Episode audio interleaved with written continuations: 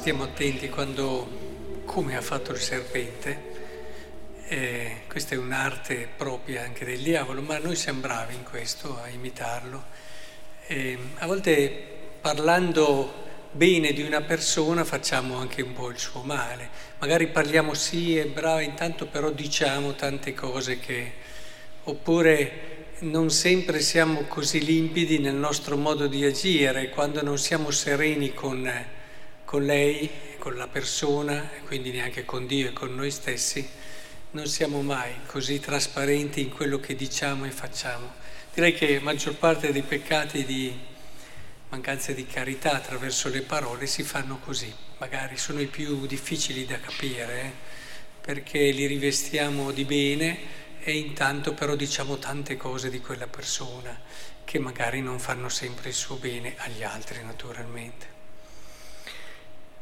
La Madonna del Silenzio in questo aiuta. E, ehm, però passando subito al Vangelo vorrei, che poi rientriamo anche sulla prima lettura, eh, fermarmi su una riflessione, la facevo proprio oggi mentre pregavo su questi testi ed è una cosa che mi chiedo spesso a dire la verità, cioè perché io cerco Cristo, perché ho seguito Cristo, perché mi ha affascinato Cristo più di tutti gli altri. Eh, ce ne sono tante di possibilità. E, e leggendo questo brano, l'entusiasmo di chi è stato guarito, non riesce a trattenere la gioia, lo deve dire. E allora tanti poi arrivano, abbiamo visto in questi giorni, quanta gente veniva, lo cercava per farsi guarire. È, è, è straordinario, lo dicevano anche oggi, insomma, sa far parlare i muti, sa far udire i sordi e, e quindi fa bene ogni cosa, no? E, ma eh, Cristo credo sia molto di più. E se io lo cercassi per questo, perderei la parte più bella, la parte più importante. Se io lo cercassi perché quando sto con lui sto bene, quando sto con lui eh, le cose girano nel modo giusto e infatti vado e lo prego perché le cose vadano come le desidero io, ecco che secondo me perderei la parte più bella del poter stare con Lui. Vedete, Gesù, la cosa più importante che ha fatto quando è venuto, ci ha insegnato cosa vuol dire amare. Amare il Padre, amare il Padre fino a dare la vita, seguendo la sua volontà amare il Padre e risintonizzarsi continuamente con Lui. Ci insegna cosa voglia dire entrare nel mistero dell'amore. Questo dobbiamo chiedere. Questo ci deve davvero affascinare della persona di Cristo. E non semplificando solamente, beh, ha fatto quell'opera buona lì, ha fatto... Tanti semplificano il cristianesimo facendo delle opere buone dei servizi che non è solo questo, è anche questo, ma non è solo questo, assolutamente.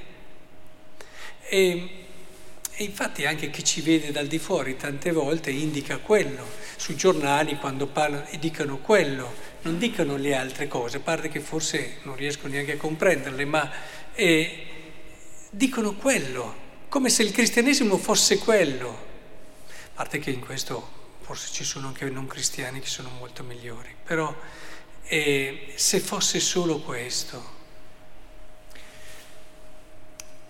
pensate a quest'uomo, finalmente può parlare, adesso può ascoltare anche, è un'altra vita, no?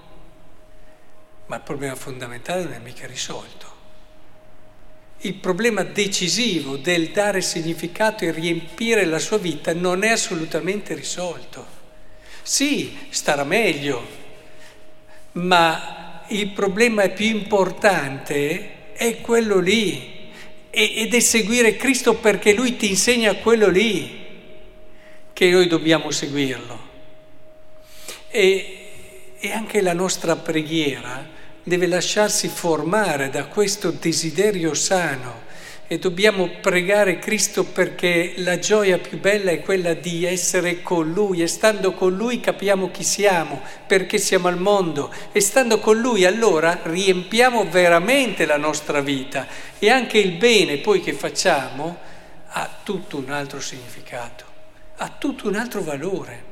Otteneva più grazie San Francesco a dormire che altri a fare opere di carità infinite, ma perché lui aveva questa esperienza di Dio continua, perché lui era in sintonia col Signore. È questo che fa la differenza, in modo chiaro e deciso, questo costruisce il regno di Dio. Ed è lì che sono nati tanti fraintendimenti, perché eh, eh, ma Dio dov'è? Ah, ma Dio perché non agisce? Ah, perché Dio non... Eh, abbiamo tanti atei da Camus a tanti altri che proprio dinanzi a una situazione, ecco che si trovano di fronte a questa domanda e rifiutano Dio perché Dio per loro dovrebbe essere quel tappabuchi che tappa tutti i buchi della vita, ma non è così, ma non è così. Guai a me se il Dio che ho seguito sia quello, io cambio subito idea e faccio dell'altro. Capite anche voi che, tornando alla prima lettura, si capovolge un po' il discorso, cioè voi se mangiate di questo frutto gli occhi si apriranno, no? E conoscerete. Eh, è avvenuto proprio l'opposto. Gli occhi si sono chiusi.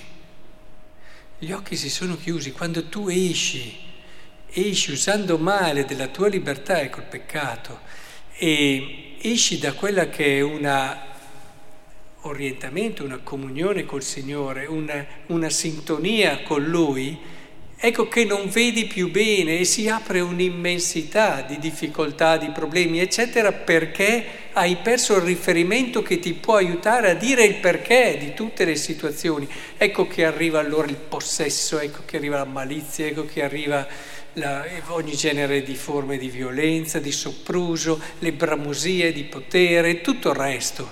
Arrivano tutte perché perdi quello che è il riferimento di fondo. E allora dobbiamo capovolgere questa prospettiva, dobbiamo tornare a vedere, dobbiamo tornare a vedere realmente ciò che è bene e ciò che è male.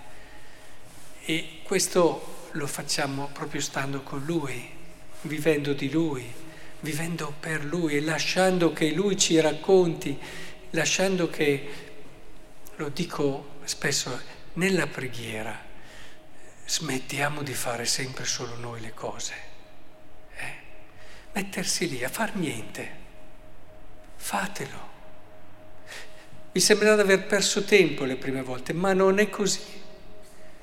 Si comincia ad aprire il proprio cuore a un altro che c'è e ad, ad attendere che lui pian piano ci aiuti a conoscere, ad ascoltare anche noi stessi. Noi facciamo nella preghiera, facciamo quell'altra cosa, facciamo quell'altra pratica, facciamo, ma ci siamo sempre noi. Poi sì, seguiti dalle nostre emozioni, poi pensiamo anche di aver sentito chissà cosa, ma siamo sempre noi. Impariamo quell'arte meravigliosa del fermarsi, ascoltare, lasciare che questo aprire il nostro cuore, aprirlo davvero, perché possiamo pregare una vita e non aprirlo mai sto cuore. E, è lì la meraviglia della preghiera, perché ci apre a qualcun altro, dove non siamo più noi. E questo trasforma le nostre relazioni, dove impariamo davvero a aprirci ad ascoltare gli altri e non preoccuparci sempre di far solo loro qualcosa anche se pensiamo sia bene. E, ed è fondamentale. Eh, vi, vi ripeto quell'episodio famoso che vi ho detto tante volte, ma oggi ci sta. Quando il curato d'Ars vide quel contadino lì e gli chiese, ma perché lei è sempre qui in preghiera, in chiesa, passa delle ore in preghiera? Ma che cosa dice? E lui che lo guarda e dice, lui mi guarda e io lo guardo. E il Quartodar sapete che piangeva raccontando questo episodio, perché diceva questo uomo semplice ha capito la preghiera. Neanche gli parlava, neanche Dio gli parlava, semplicemente uno sguardo, semplicemente stare lì. Se imparassimo questo stare lì, e non ci riusciamo tante volte, bisogna educarsi a questo, perché ci mette in moto, è quello stare fermi che mette più in moto il nostro animo che il fare tante cose.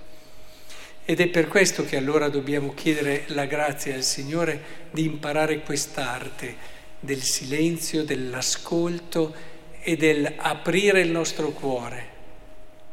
Ci aiuterà davvero a metterci in sintonia con Lui e allora gli occhi si apriranno, e come se si apriranno, e vedremo le cose nel modo giusto e capiremo, anche quando ci saranno le cose che il mondo non capisce, capiremo anche quando ci succederanno delle prove, delle difficoltà, capiremo. Non perché capiamo con la testa, lì a volte ci sono delle prove che con la testa non le capisci, ma avrai quella percezione che c'è, una risposta che capirai, ma che c'è. Che il Signore ci aiuti in questo. E allora il regno di Dio passerà anche attraverso di noi, le nostre povere persone.